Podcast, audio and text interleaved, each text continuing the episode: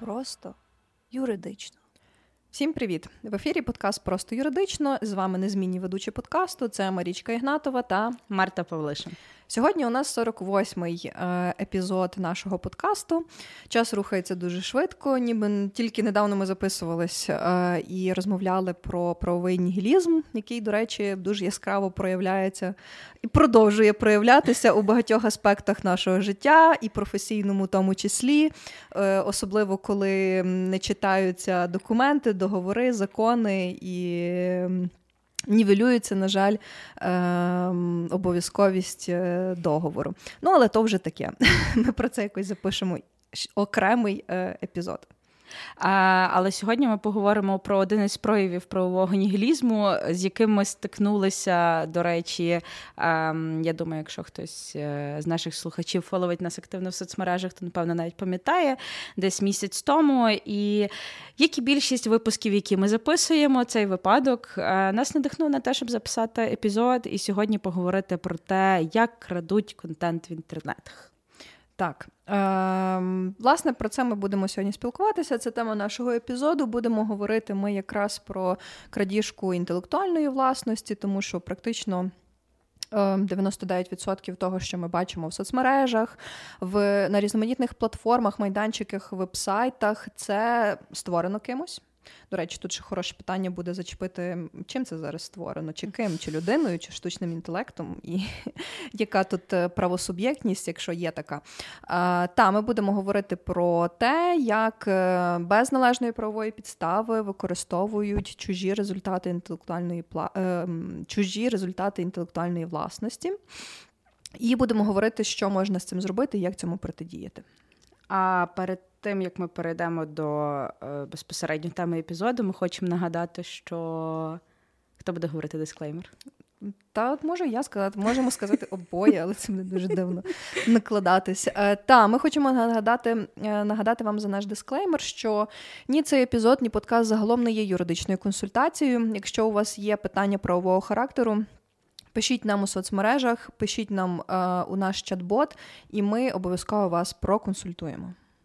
А, Отож, е, трошки бекграунду. Що сталося і чому так. ми пишемо цей епізод? Mm-hmm. Це була дуже цікава ситуація. Я навіть пам'ятаю, як це сталося. Їхали ми ось це командою на ретріт. Уявляєте, mm-hmm. в нас є команда, і команда це їздить на ретріт. Так, ні, люди знають, що в нас є команда, але певно команда не знає, що ми е, десь можемо трошки собі відпочити. Напевно, думаю, що ми її бачимо безбожно. Але ну це так є, просто деколи ми відпочиваємо. Так, е, і на мені лежать два неймовірно красивих і не дуже слухняних мопса. І я думаю, про що ж написати наступний допис в інстаграм? А напишу я допис в інстаграм про права тваринок. І все дуже класно класно, все дуже добре. Е, допис опублікувався.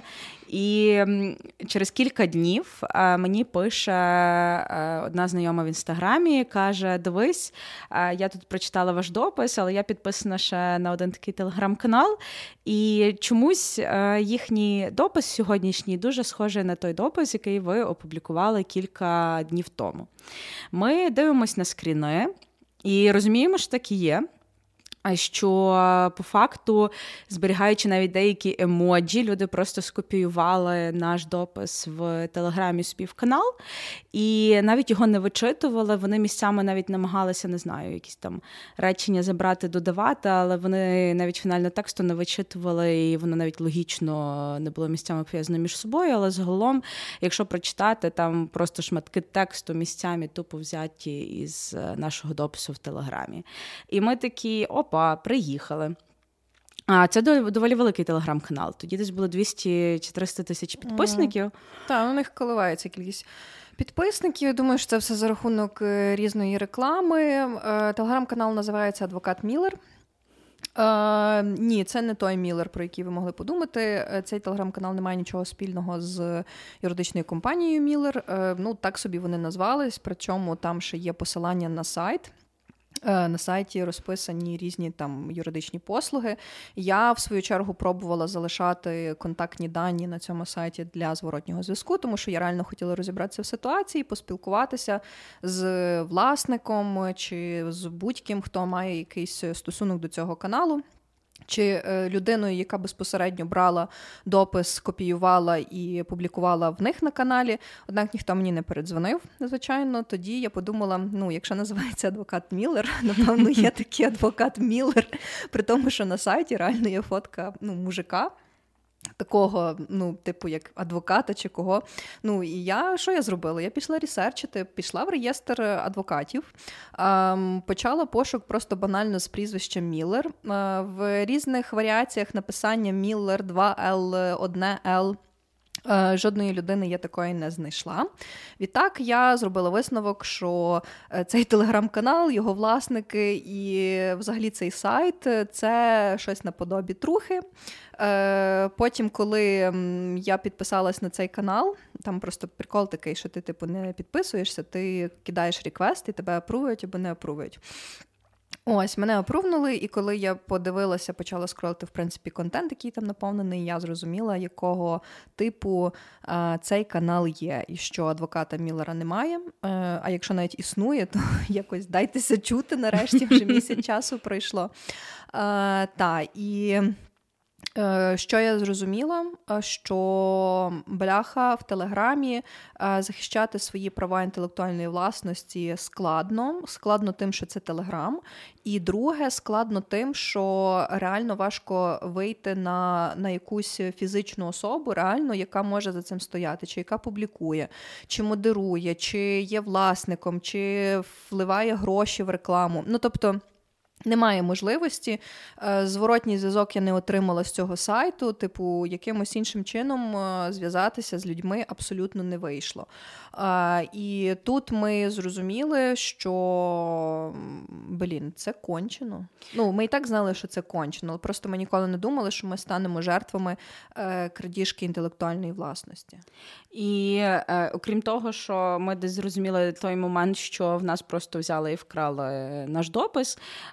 Ми так само прийшли до висновку, що, е, по-перше, напевно, це не перший випадок, і на тому каналі, на якому вкрали наш допис. Mm-hmm. Напевно, є ще якийсь чужий, е, можливо, не тільки наш, а й з інших е, джерел ем, вкрадений контент. Це перше. А друге, те, що анонімність, яка є в Телеграму, дозволяє людям в принципі робити дуже багато неправомірних речей і не нести за це відповідальність через ось цю ширму, яка є між креаторами контенту, в яких цей контент спиздили, і між людьми, mm-hmm. які цей контент mm-hmm. пиздять. І відповідно так ми прийшли до того, що блін, напевно, варто поговорити про те, як люди крадуть чужий контент в інтернеті, яка за це відповідальність, плагіат. Е, що в нас такого цікавого в Україні відбувалося з плагіатом, окрім відомих нам історій з плагіатом. І що? І в принципі розібратися, і це, на нашу думку, одна із форм правового нігілізму, в тому числі неповага до чужої власності, тому що інтелектуальна власність, попри те, що це максимально якесь ефемерне слово, яке ти не можеш пощупати, потримати, як не знаю, той самий mm-hmm. будинок чи землю, все одно це є власність, і е, її треба поважати, mm-hmm. і треба. Трошки задумуватись про те, як ви використовуєте контент, який вам не належить. Угу. Так, я отак сиджу, слухаю тебе, і я розумію, що взагалі. Е- Е, тенденція неповаги е, до інтелектуальної роботи, як такої, вона все ще є доволі високою. Попри те, що Е, Україна є величезним хабом для IT, е, для креативних індустрій. Якраз це ті сфери, де е, інтелектуальна робота вона є основною, ну в принципі, чи не єдиною. Та? Все одно в людей є таке сприйняття, що якщо ти просто сидиш навіть за тим самим комп'ютером, ти там не тягаєш дошки, не упаковуєш щось, не продаєш в магазині, то відповідно ти нічого не робиш. Тобто ти ну, робиш якусь фігню і чого тобі за це платити, чого взагалі ну, якимось чином поважати це. Ну, типу, окей, ти там щось написав, я просто візьму собі, скопіюю і все. Є є така річ, і насправді ну я навіть впевнена, що напевно я колись, коли була менша і не зовсім розуміла ці всі концепти, можливо, і могла сама таке щось зробити. Особливо, коли не знаю, реферат в школу готувала, і я не зовсім розуміла, що треба вказувати джерела. Це це вже пізніше, коли е, я писала диплом. В мене на кожне речення було посилання з відміткою, звідки я це взяла, або на основі чого я робила такий висновок. Але загалом я як коли сіла готуватися. Е, я там наресерчила кілька, до речі, цікавих кейсів, навіть місцями смішних. От, Але я згадала про одну таку річ, що дуже часто ми сприймаємо порушення права інтелектуальної власності як плагіат. Тобто, виключно, якщо mm-hmm. ти взяла чужий текст, видала за свій, е, це плагіат, е, отже, це порушення. А все, що не плагіат, це не є порушення. Хоча це не зовсім так. Звісно, що плагіат це по факту та дія, коли ти береш і ем, публікуєш твір чи його частину в незмінному або видозміненому вигляді, і е, присвоюєш собі відповідно авторство. І, до речі, що цікаво, навіть переклад е, іншомовного твору чи його частини під іменем особи, яка не є автором цього твору, так само буде вважатися плагіатом. Ем, і це типова ситуація, до речі, з великою кількістю дисертацій. Я тут навіть почала дивитися якісь е, е, ті якісь е, не дисертації, а публікації. Навіть знайшла якусь публікацію на Суспільному, де експертка е, говорить про те, що 90% українських е, дисертацій це плагіат. Я не знаю, звідки в неї ем, такі цифри, що вона mm-hmm. говорить, що 90% дисертацій це плагіат, але Наприклад, е, якщо згадувати навіть недавні події, призначення нового міністра освіти, йому теж прилетіло за плагіат в дисертації його буквально кілька місяців після призначення. Mm-hmm. І друга річ це те, що коли я вчилася е, вже на магістратурі. Моїм найбільшим страхом при написанні диплому було те, що програма виявить в мене е, плагіат, попри те, що я не плагіатила.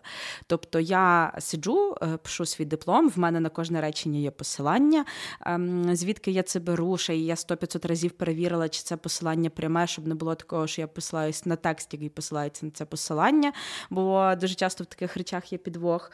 І але я все одно сиділа, переживала, тому що це реальні історії, коли в університеті виганяли за плагіат. І для мене це було е, супер страшно, що я десь щось не догледжу, десь не поставлю це, як воно називається? Е, футноут, ось цей, і чи в списку джерел не відзначу, і мені такі зноску, та от.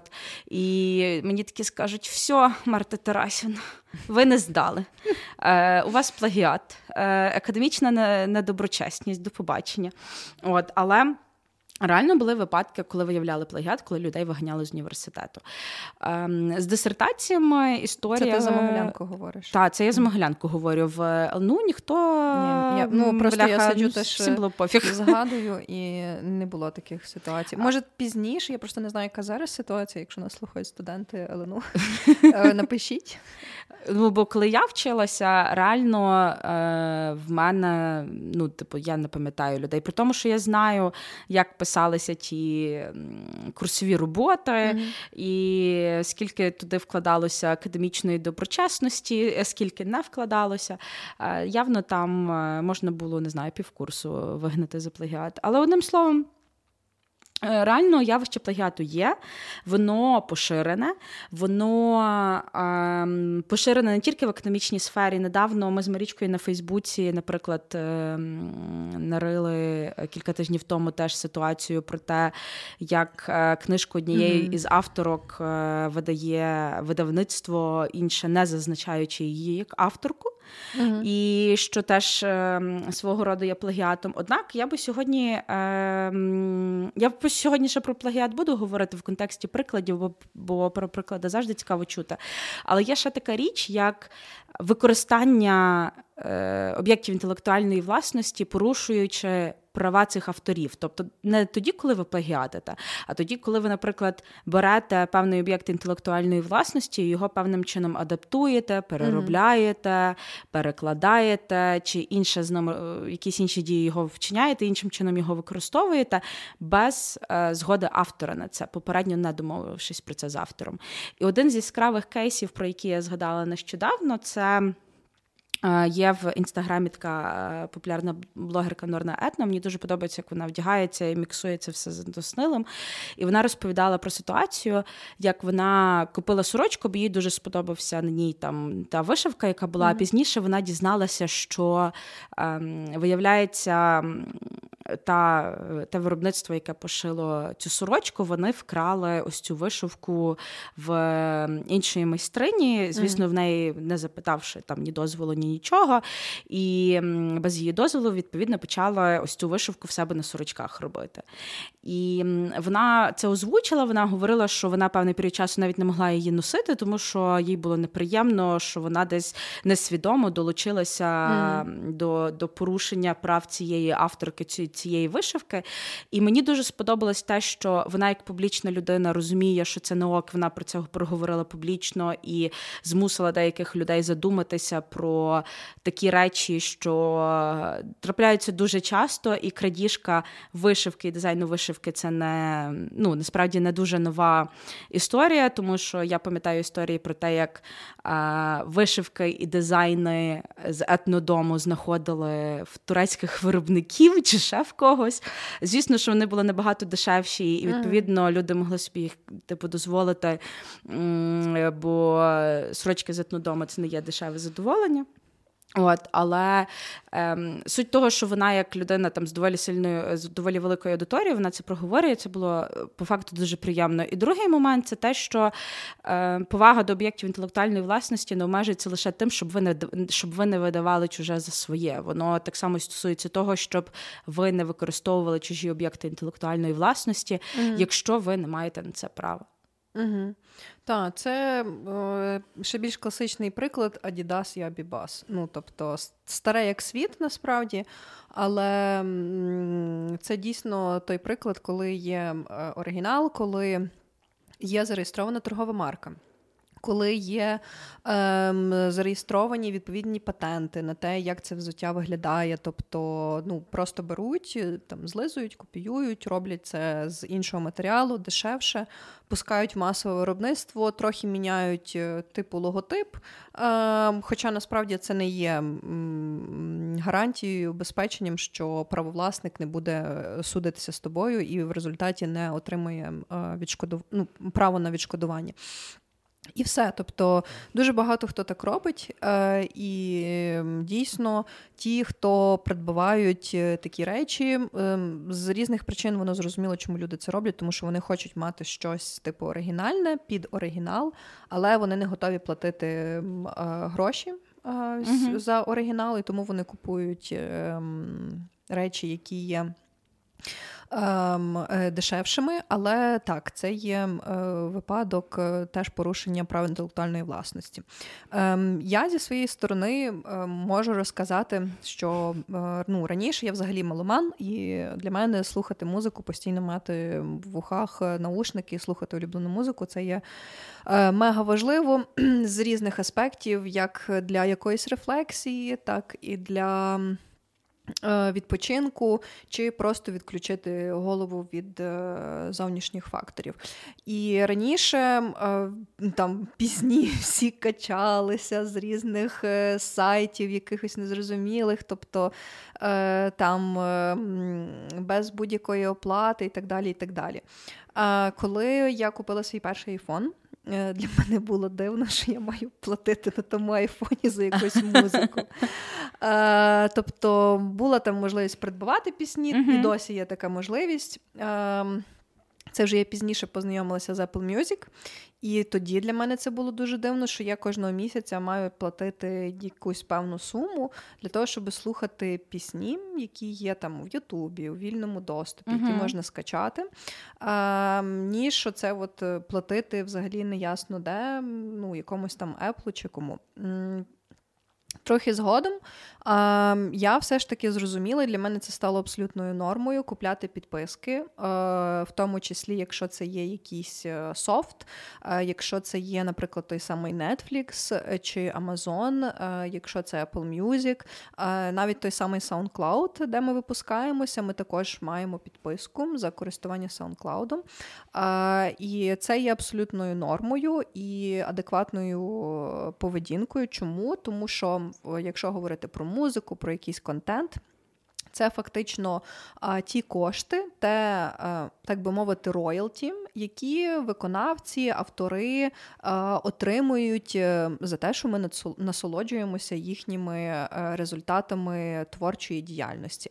Тобто, знову ж таки, те, про що я говорила на початку: творча інтелектуальна праця це так само робота, тому що ти вкладаєш неї кошти, ресурси, час. І в результаті ти очікуєш отримати гроші за свою роботу. Коли просто хтось бере, обходить і користується цими результатами безкоштовно, це вже є крадіжка. І відповідно це є порушення прав інтелектуальної власності, в тому числі майнових, бо тому, що не заплатили, значить нанесли шкоду, значить, треба стягувати там в досудовому чи в судовому порядку. У мене, до речі, така сама позиція. Я теж е, маю фіг скільки підписок, і е, я пам'ятаю, що навіть коли я оформляла підписку на Netflix, то е, моя мама була така: ти навіщо тобі та підписка? Та що ти там будеш? Ти от, в інтернеті все є.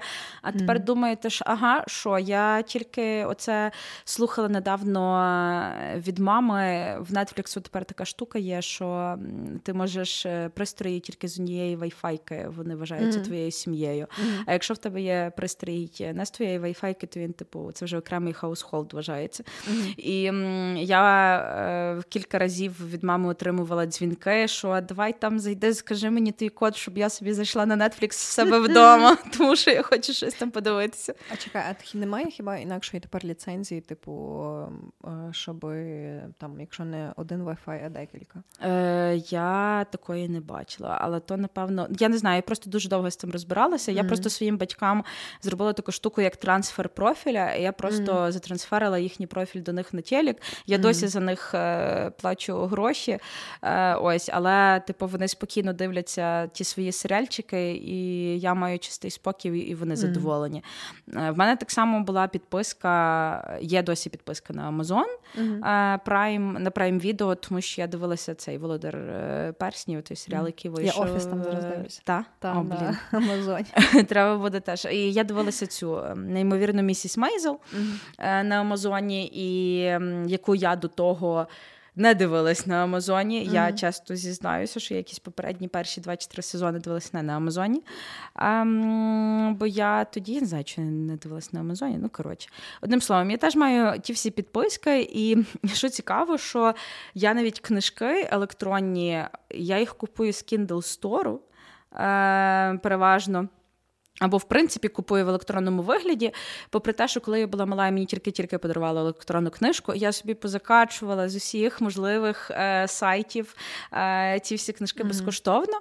Але м, зараз в мене просто ну, в мене не повертаються руки з закачати собі книжку так. на електронно безкоштовно, бо я ну реально я себе відчуваю якоюсь нечистою. Мені хочеться йти в до священника сповідатися, саме. коли я щось. Е, не знаю, от, наприклад, е, Боже, хочеться подивитися якийсь фільм, і його нема на тих сайтах, де тобі доступна підписка. Я не знаю, умовно, це якийсь Дісней Дісней Плюсівський фільм, і, а ти його хочеш подивитися, і твоє бажання його подивитися перемагає в тобі будь-які раціональні рішення. Ти йдеш його дивитися на якомусь піратському сайті, і після того ти розумієш, що ні, я не буду цього робити. Хочеться відмитися, піти до священника посповідатися. Так, У мене насправді теж такі відчуття, особливо коли ти заходиш на якісь ліві сайти. По-перше, там дофіга всякої реклами тобі uh-huh. вибиває парі матч, там ставки на спорт. Та-та. І ти така розумієш, що ти в гамно вступив. Ти скоро це закриваєш. Плюс у мене. Вже такий стереотип є, що, е, типу, все піратське, отаке, це все москальське. Так. По дефолту. Реально, всі сайти, mm-hmm. де ми піратили колись та, контент, та. вони всі були російські. І я просто ну, дуже активно це все уникаю, оминаю. І, типу, тяжію до до того, щоб в результаті там ніде, не дай Бог, нічиє право інтелектуальної власності. Навіть несвідомо, тому mm-hmm. що свідомо точно ти не порушуєш, але навіть несвідомо теж е, не порушувати. Ну, от я не знаю, краще через VPN-ку підключити собі Disney+, якийсь і дивитися його так, якщо це якимось чином можливо, ніж е, йти на піратський сайт ну, і піратити контент. В принципі, піратити контент це не ок. Ем, І я, до речі, бачила одного разу якусь дискусію, де люди сказали, типу, ну це ж творчість, ем, а тут ми творчість комерціалізуємо, бла бла тому подібне. А я така думаю, ну блін, що це за людей, дивне уявлення mm-hmm. про митців, як про тих, які мають вічно не знаю, бути в подертому одязі, жити так. в квартирі без меблів Чи в коробці. і харчуватися mm-hmm. мівінкою. Ну, типу, е, це не так. Типу, з творчістю можна заробляти кошти. Коротше, я е, за повний капіталізм, і тому треба заробляти на всьому, на чому тільки можна. Ну, Якщо ну, ти от. вмієш співати, вмієш писати пісні, пишеш, продаєш, не знаю, там заключаєш договори з лейблами, прошу дуже. Все. Типу, ну, все, кожна робота має оплачуватися. Ну, ось, якщо це твоя робота, типу, так. це твій засіб до, е, до існування, ці гроші, які ти з нею отримуєш, то вони мають, ти mm-hmm. маєш за це платити. Mm-hmm. Тобі подобається слухати Coldplay, то, будь ласка, типу, не знаю, купи їхні альбоми або оформи підписку на Spotify. До речі, я оформила підписку на Spotify, як тільки Spotify появився в Україні в перший же ж день. Я так само. Ну, ні, я не пам'ятаю, що вперше, але це було теж, типу, майже mm-hmm. майже. Ні, я я одразу це зробила. І бо для мене, я не знаю, для мене тоді було просто важливо платити за музику. Mm-hmm. От Тому так, плюс це класний спосіб, в тому числі підтримувати зараз українських виконавців, які також активно ну, публікують е, всі свої всю свою творчість, в тому числі на Apple Music, на Spotify, е, враховуючи, що зараз дуже великий прям особливий бум е, української музики в різноманітних жанрах, то це теж хороший спосіб підтримувати українських музикантів, а не там бляха якихось. Ну от і тим більше варто так само зрозуміти те, що ем, те, що хтось там думає, ніби не знаю, велика музична індустрія з того рубає бабки. Не знаю, можливо, десь на в Штатах на заході, де є ці всі великі лейбли, вони там і рубають бабки. Е, в Україні е, будь-які контент-крієйтори, чи ютубери, чи там співаки, співачки і решта, вони заробляють реально з того копійки. Е, насправді, як би це не було. І, Бо в нас ще немає цієї такої культури. Того, що треба платити за контент, і відповідно через відсутність цієї культури вони реально багато втрачають на тому, що вони могли б mm-hmm. заробляти.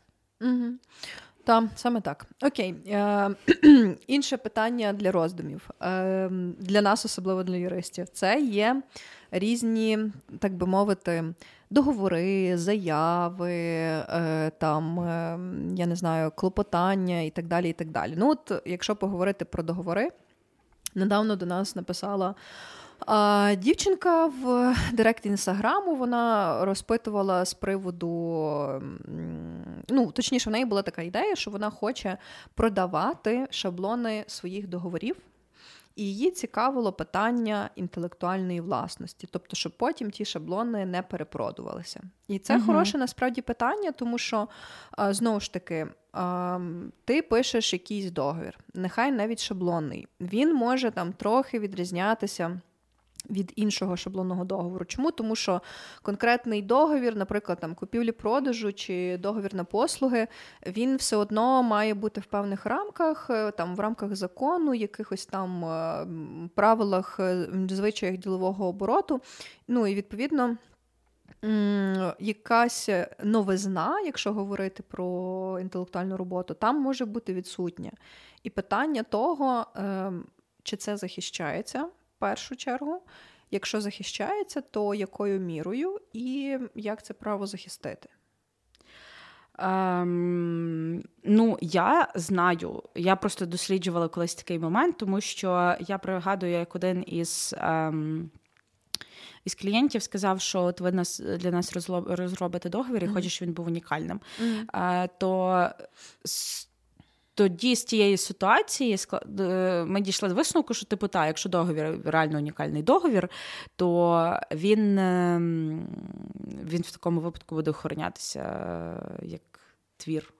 Та, як об'єкт твір. інтелектуальної власності, тому що питання Ну, всі розуміють, що структура договору однакова, всі розуміють питання там, не знаю, ціни, строків і решта, mm-hmm. але все одно е, конкретні умови там певної транзакції, яка врегульована певним договором, вони є унікальними.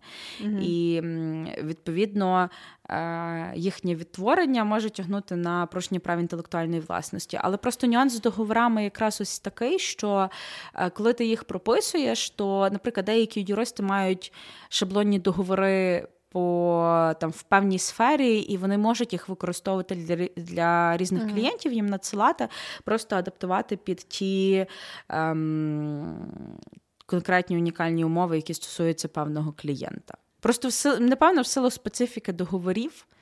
Е, не так часто зачіпається питання інтелектуальної власності в такому обсязі, чи ем, там з таких підстав, як зачіпається mm. питання інтелектуальної власності тих же ж книжок, наприклад. Угу. Ну тут ще є такий момент, що якщо, допустимо, е, ти. Як е, давай розглянемо ситуацію, коли там людина є працівником найманим якійсь найманим якійсь компанії, там юридичній uh-huh. компанії, і ця людина має завдання розробити пакет шаблонних договорів для клієнта. Відповідно, ем, Ця людина розробляє цей е, шаблон е, ці шаблони uh-huh. документів, е, передає клієнту, клієнтам платить конкретну суму за виконану цю роботу, і потім ця людина бере ці шаблони і за межами цієї компанії продає ще комусь, та, тобто на стороні. Ну тобто людина зробила, вона зробила так. роботу. Фактично е, в нас. Ем, до речі, хороше питання, тому що я зараз задумалась, хто є власником е, результату інтелектуальної праці найманого працівника, тому що там по різних трудових договорах е, зазвичай це прописується, що це є роботодавець. Що він є е, власником, він та. має, але він є е, власником майнових прав. Та. Типу автором все одно і лишається працівник. То в такій ситуації виходить, що працівник не просто там порушує права інтелектуальної власності. Е, розроб... ним же розроблених договорів, тому що він е, продав ці договори ще комусь іншому. Е, хоча там обіцяв uh-huh. унікальність цих договорів цьому клієнту. Він так само порушив умови трудового договору, тому що фактично з моменту створення цих договорів майнові права на договори має роботодавець. Тобто він тут порушив. І якщо е, з працівником ще підписаний договір про нерозголошення конфіденційної інформації, а ці договори підлягають під умови цього договору, mm-hmm. тобто під скоп дії, виходить, що він порушив ще й цей договір. А, Так. Так його Кончено бути найманим працівником. Кончено бути найманим працівником. Насправді, до речі, а хочете прикол? Я колись е, в мене була така розвага. Е, я читала судові рішення американських судів. І одне з них е, з дуже відомих судових рішень це рішення Марвел проти Кірбі. Е, Кірбі е, був ілюстратором для Марвел, і він для них, е, зокрема, намалював кілька персонажів для коміксів. І після того, як Ем, він помер, його внуки звернулися до компанії Marvel з тим, щоб вони е, повернули їм майнові права на персонажів, яких малював їхній е, батько, дід. От і Марвел сказало ні, тому що це була work made for hire. Тобто, ось цей такий собі службовий твір. Якщо я не помиляюся, то Марвел тоді виграли справу, тому що американський суд сказав, що ем, концепція ось цього службового твору там, ну це правда американське право в українському mm-hmm. праві, бо це трохи по-інакшому було.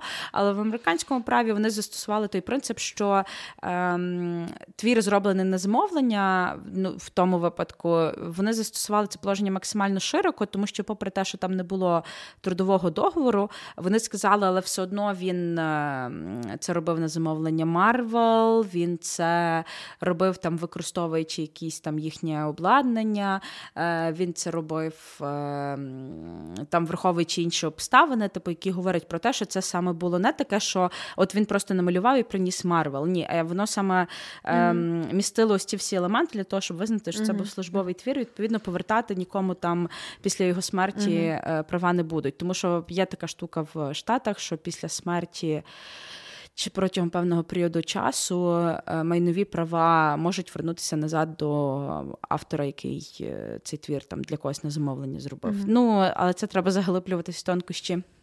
Е, інтелектуальної власності за американським правом. Mm-hmm. В нас таких приколів насправді майже немає. В нас, по факту, якщо ти зробила службовий твір, то він належить роботодавцю.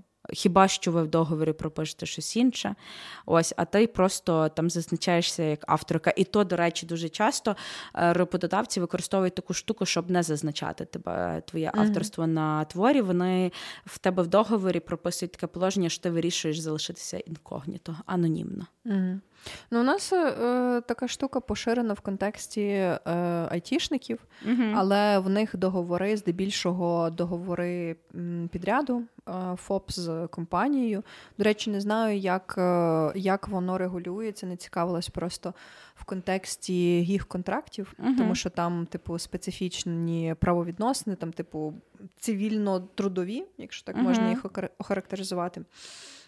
Е, але та, типу, тому в таких договорах з ФОПом там, е, ну, типу, там просто чітко зазначається, що всі результати інтелектуальної власності, які виникли в результаті виконання цього договору виконавцем, е, переходять до замовника, там можуть додатково прописати, чи ще додаткова якась оплата є, чи це вже в рамках всієї цієї винагороди, uh яку отримує виконавець, але виконавець при цьому залишається автором. Просто він віддає всі майнові права. Ну, це насправді в контексті IT дуже важливо. Чому? Тому що оці, оці результати роботи це може бути написаний код чи програма. а е, Замовник може мати свого е, свого замовника, якому в результаті він має це все віддати.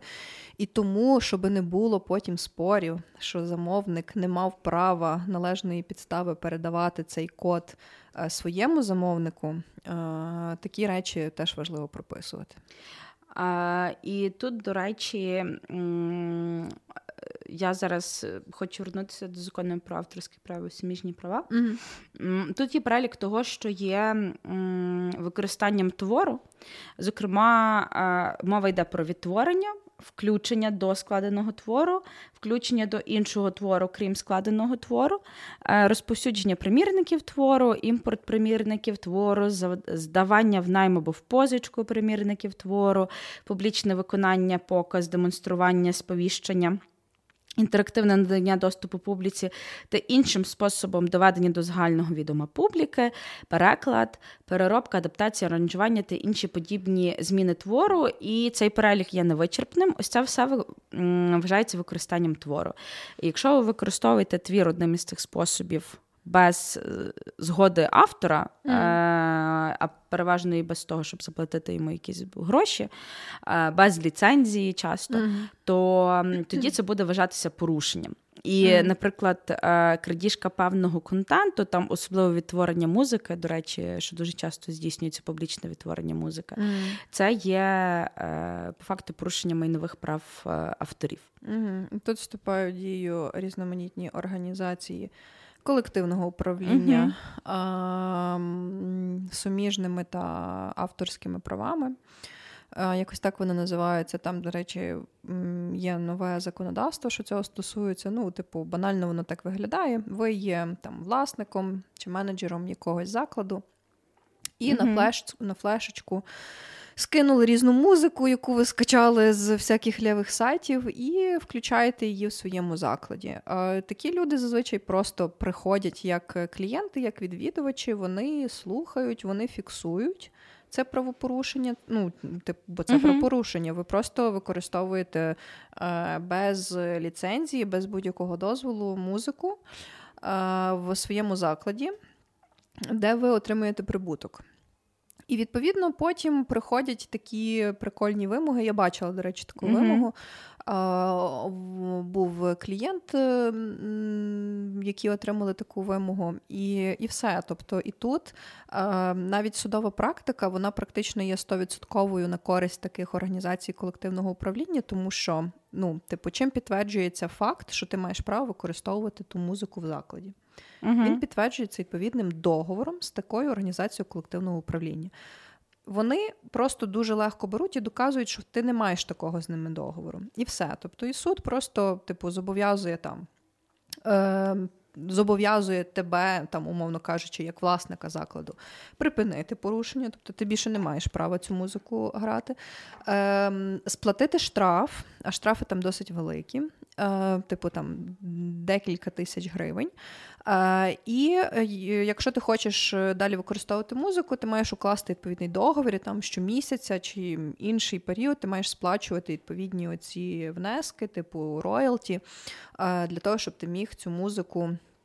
В себе програвати. Звичайно, ти можеш там на замовлення в когось замовити, щоб тобі написали конкретну музику, яка буде грати в закладі. Тоді та, типу, в тебе буде договір е, замовлення, е, буде оплата за це, і тобі не потрібно ніякі договори з ОКУ укладати і все.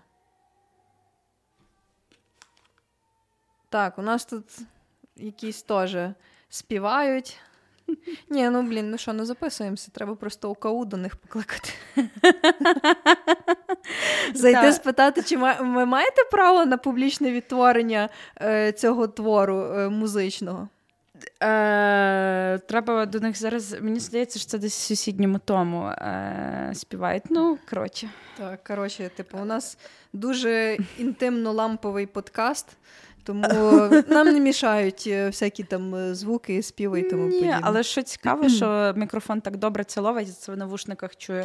Та, е, та. Але е, що цікаво, є, до речі, випадки, коли можна використовувати твір угу. без дозволу автора е, і без зазначення імені, а іноді із зазначенням імені. Е, без зазначення імені і без дозволу це, наприклад, коли виконують гімн України. Угу. там на якомусь е, під час якоїсь офіційної події. Хоча гімн України, я не знаю, наскільки це хороша хороший приклад, тому що це гімн України. Але в принципі публічне виконання музичних творів під час офіційних церемоній, організованих органами державної влади, от тут можна е, під час цих офіційних церемоній використовувати. А, наприклад, із зазначенням імені, але без дозволу можна використовувати в навчальних цілях, або як mm-hmm. цитати, або в пресі, е, наприклад, якщо там, я так розумію, якщо це там якісь новини, от щось таке. Mm-hmm. Тобто правомірні випадки використання без дозволу, але за значенням імені, передбачені в законі, е, вони просто мають відповідати е, певній меті, з якою ви це використовуєте. Але якщо це використання не відповідає з цим передбаченим випадком, тоді це є порушення. Я тут згадала, як я ресерчила якісь прикольні приклади mm-hmm. того, що м, хто де щось крав. І я знайшла один випадок, де Раїса Богатирьова, пам'ятаєте, та, була така та. вкрала промову Стіва Джобса. Коротше, ну, Вона переклала, та? Типу, е, та, та. Е, знаєш, ця промова Stay foolish, stay hungry. Mm-hmm. Е, ось. Е, Stay hungry, це stay foolish. виголошувала її. Вона? Не знаю. Ну, а, ну він, коротше, е, в чому прикол, що Ем, Тут ще й стаття так йде. Це я цитую статтю. Залишайтесь спраглими, залишайтесь безрозсудними. Закликав випускників Стів Джобс у 2011 році. До його закликів дослухались в Україні. mm Тодішній секретар Ради національної безпеки і оборони Раїса Богатирьова. Що? Пізда. Богатирьова була секретарем РНБО. Але це 11-й рік. Марта, ну, це добре, це добре. Десь я, я закономірно чи що? Так. Е, взяла цілі шматки з промови Джобса для свого виступу перед студентами Києво-Могилянської академії. Який жах. Боже. Але це ще не все. Потім е, приклад, е, наступний приклад це дружина Кириленка. Яка використала плагіат в себе в дисертації. Uh-huh. А, от, е, Далі і Литвин. Якщо ага. пам'ятаєте, був колись такий Володимир е, Литвин, угу. спікер Верховної Ради. Угу. І він е, кажуть, що сплагіатив статті кількох американських і закордонних авторів, вітчизняних авторів. От, І політолог Олексій Гарань взагалі визивав йому звинувачення, і він присвятив плагіату Литвина цілу статтю, де зібрав звинувачення проти нього. Та й таке. Ну, це такі, знаєш, е, ну, відносно uh недавні, якщо говорити в рамках десятиліть порушення, але зараз вони так само трапляються. Е, Просто зараз е, важче набагато приховати е, якийсь плагіат. Е, чому? Тому що з розвитком тих самих соцмереж дуже легко. Ну і плюс, типу, то, що люди підписані на різні джерела, вони обмінюються інформацією, так як в нашому випадку сталося з нашим дописом. Е, факт, що в тебе хтось десь щось там використав, і що людина, яка, скажімо, без юридичної освіти, без нічого, вона неозброєним оком побачила е, відповідну схожість, практично ідентичність. Ну, то що говорити про е, тих, які, скажімо, чітко в цьому розбираються, там е, е, юристи прав інтелектуальної власності і тому подібне. Тому зараз це просто набагато важче стало робити, бо е, це помічають, і що мені подобається, про це говорять, і mm в деяких випадках е, за це кенселять. Що дуже добре, тому що ну, порушники вони втрачають свою аудиторію, репутацію, доходи і дуже маю надію засоби для виживання. Ось. Е, і тому ем, от, такий як приклад е, наведу, я підписана в інстаграмі на бухгалтера ем, е, Лена Синюк. Мені дуже подобається ну, взагалі, як вона веде сторінку, типу, і взагалі її підхід до життя і до роботи. Е, я, напевно, би собі ставила її як рольову модель. Чому? Тому що коли їй щось взагалі не подобається, навіть якщо це типу її якийсь клієнт, і він щось не так робить, вона просто посилає нахуй і блочить ту людину. Ні, ну е, насправді вона класний спеціаліст е, і. Ну, скажімо так, відходячи трохи від теми, е, вона дуже чітко виставляє кордони, типу свої особисті і професійні, і е, ну, для мене це як е, приклад для для роботи. Але мова не про те. Мова про те, що е, недавно в неї такий був випадок, що вона знімала, здається, відео. І е, якась інша бухгалтерська компанія просто ну, повторила сюжет, uh е, то, що вона там робила, розповідала. Вона дуже принципова жінка, що мені теж подобається, і вона звернулася з юридичною допомогою, і відповідно зараз тривають судові процеси з цього приводу, тому що вона там зверталася, типу, ну вимагала і компенсацію. Спочатку просто в такому претензійному порядку вони на це ніяк не реагували, і тепер вона звернулася до суду. Я дуже надіюся, що в неї вийде і що суд е, стане на її користь, бо це буде дуже класний прецедент для всяких таких халявщиків, які, угу. ну скажімо, не хочуть трудитися, просто беруть, готове, переробляють і видають за своє. Е, я цілком згідна, е, бо такого насправді дуже багато. Е, особливо, наприклад, в Тіктоці, в Рілсах mm-hmm. люди періодично крадуть ідеї в інших. І ну, крадіжки ідеї то півбіди, тому що за ідею тебе ніхто особливо не покарає, бо ідея не охороняється. Але mm-hmm. от якщо це сюжет, Угу. Діалоги, угу. а, такі речі, які можна пощупати, то в принципі тут треба бути дуже обережними. Угу. Так, от, до речі, е, ти згадала за TikTok і за Рілси, типу, є такі поняття, як тренди, тобто це якась типу штука, або, наприклад, е, виконання не знаю, певних дій під музику. Тобто, ну, в певний момент воно щось таке вистрілює. Ти просто uh-huh. бачиш, що кожен починає це повторювати, повторювати, тому що воно зараз залітає, залітає в рекомендації. І е, ну, принаймні я не спостерігала, не бачила таких випадків, щоб людина, яка, наприклад, започаткувала цей тренд, та, або uh-huh. перша почала це робити, uh-huh. типу, потім всім писала, що come on, guys, ну для чого ви це робите? Хоча я не впевнена, наскільки TikTok на це реагує. Інстаграм досить непогано реагує на випадки, коли ти скажешся на допис чи на аккаунт з підстав порушення прав інтелектуальної власності. В Тіктоці я не знаю, якщо чесно. Е, От я теж не знаю, я не особливо цікавилась цим, але я думаю, це цікавий кейс, тому що все-таки в TikTok тренду, напевно, є якийсь свій автор чи авторка. І Хоча не знаю, можливо, специфіка просто цих TikTok трендів інша, і того немає таких спорів. Але це цікаве питання. Угу. Треба буде це окремо подосліджувати, тому що, блін, е, дуже багато різних соціальних мереж. Е, попри те, що там деякі е, є у власності одної корпорації, там той самий Фейсбук, Інстаграм, uh-huh. це ж все один власник, все одно реагування і реакція насправді дуже різні в кожній так. мережі. Так. Ну, але принаймні ця реакція є. Що вже добре. До речі, я би реально радила використовувати доступні в соцмережах методи блочення і скарг на контент, пожиджений в тому числі. Так. От тільки там, що стосується прав інтелектуальної власності, ти не можеш ну недостатньо просто натиснути декілька uh-huh. кнопок. Ти маєш реально написати обґрунтування. Uh-huh. Типу, чому ти вважаєш, що це є порушення прав інтелектуальної власності, uh-huh. і ну надати якісь там супроводжуючі, підтверджуючі речі, які би там говорили про те, що дійсно є порушення прав інтелектуальної власності. Uh-huh. Ну там не так просто, але ем, але це дієво, тому що інстаграм блочить, видаляє ці дописи, якщо є порушення. Uh-huh. А якщо в тебе там велика аудиторія і тебе блокнули, це дуже боляче, напевно. Так. Тому ми ніколи нічого не порушуємо. Ну, принаймні стараємося. Але ми скаржимося. Але ми скаржимося. Так. Так. Ну, знову співають.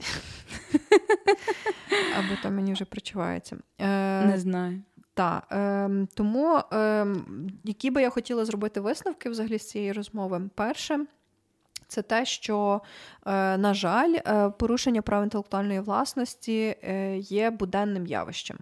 І деколи, напевно, навіть несвідомо, але люди, так би мовити, підтримують це порушення, якщо вони купують е, е, одяг не оригінальний, якщо вони скачують музику з е, лівих сайтів, якщо вони е, качають е, чи ламають е, ключ на ліцензійний софт. Угу. До речі, за це передбачена кримінальна відповідальність, якщо у тебе на ноуті виявляється виявлять е, софт, який, скажімо так, вкрадений чи чи тому подібне, використаний без ліцензії. По-моєму, був такий випадок, що Microsoft позвався до якогось українського айтішника.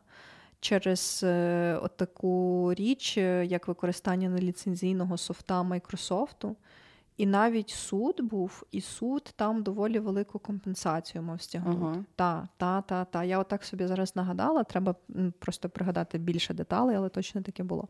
Цікаво. Е, та, Тому е, зараз е, набагато скажімо так, е, простіше стало виявляти ці порушення, е, особливо коли мова йде про порушення в інтернеті. І е, якщо ви стали свідком такого порушення, або якщо е, ваше право інтелектуальної власності порушено, то ви можете використовувати будь-які доступні угу. методи, в тому числі ті, які пропонує безпосередньо соціальна мережа і ті, які передбачено законом України про авторські та суміжні права. А це е, спочатку в досудовому порядку пробувати вирішити, тобто звертатися безпосередньо до правовласника аккаунту чи до порушника е, цього аккаунту, або вже в судовому порядку, якщо досудовий не дав ніякого результату. А, от, а я який би висновок хотіла зробити, так це те, що не крадіть чужий контент. А якщо ви вже берете і ділитесь, ну е, не крадіть, е, я хочу, щоб ви розуміли, що мається на увазі під крадіжкою, незаконне використання чужого контенту. А ми, наприклад, тільки за, щоб нашим контентом ділилися, нас репостили, нас рекомендували. Mm-hmm. Але є різниця між тим, коли ви ділитесь, рекомендуєте, між тим, коли ви нагло крадете. І е, тому, якщо ви хочете чимось поділитися, щось вас дуже сильно вразило, е, вам дуже цікаво і хочеться це відтворити, то, е, будь ласка, потурбуйтесь про те, щоб вказати перше джерело, uh а найкраще поговорити з першим джерелом, чи можна це зробити. uh Бо я згадала такий кейс, коли недавно хотіли випускати, е, Боже. Колись був цей дитячий журнал Пізнайко. Казкова ніч, казковий світ. Щось таке. Так, там е, був одним словом, mm-hmm. в нього був дуже яскравий логотип цього mm-hmm. дитячого журналу, і вирішили випустити з ним футболки. Mm-hmm. І я помітила, як люди в Твіттері, деякі твіт, е, люди з твіттер-аккаунтів своїх писали: а чи погодили з власниками цього журналу використання їхнього логотипу на футболках?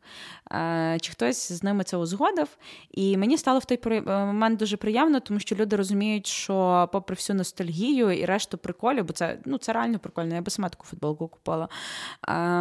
Важливо розуміти, щоб правовласники були про це повідомлені, були mm-hmm. про це в курсі і надали на це свою згоду. Не просто були повідомлені в курсі, саме надали mm-hmm. на це свою згоду, а не були поставлені перед фактом, що ось ми беремо mm-hmm. і будемо це використовувати. От Тому це є дуже важлива річ е, пильнувати, звідки вибирати контент, як ви його використовуєте, і в яких цілях, і чи подбали ви про те, щоб е, знаєш, е, як це юристи кажуть, чи зробили ви свій due diligence, коли вирішили цей контент використовувати? Угу. Так, а наразі ми будемо завершувати цей випуск. Дякуємо вам, що дослухали до кінця і залишайтесь з нами. Ви можете послухати цей епізод і загалом наш подкаст на таких платформах, як е, SoundCloud, Apple, Google подкасти, NV подкасти, Spotify, CastBox. Також підписуйтесь на наш телеграм-канал. До речі, у нас там кожного дня тепер є публікації про найактуальніші правові новини України та світу. Підписуйтесь на наш інстаграм, підписуйтесь на наш Тікток, який теж активно розвивається.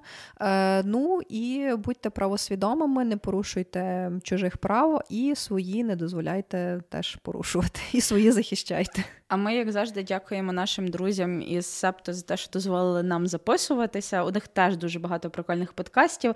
Я для того, щоб не позоритися з їхніми назвами, не буду їх всі перелічувати, тому що я знову щось забуду, скажу не так.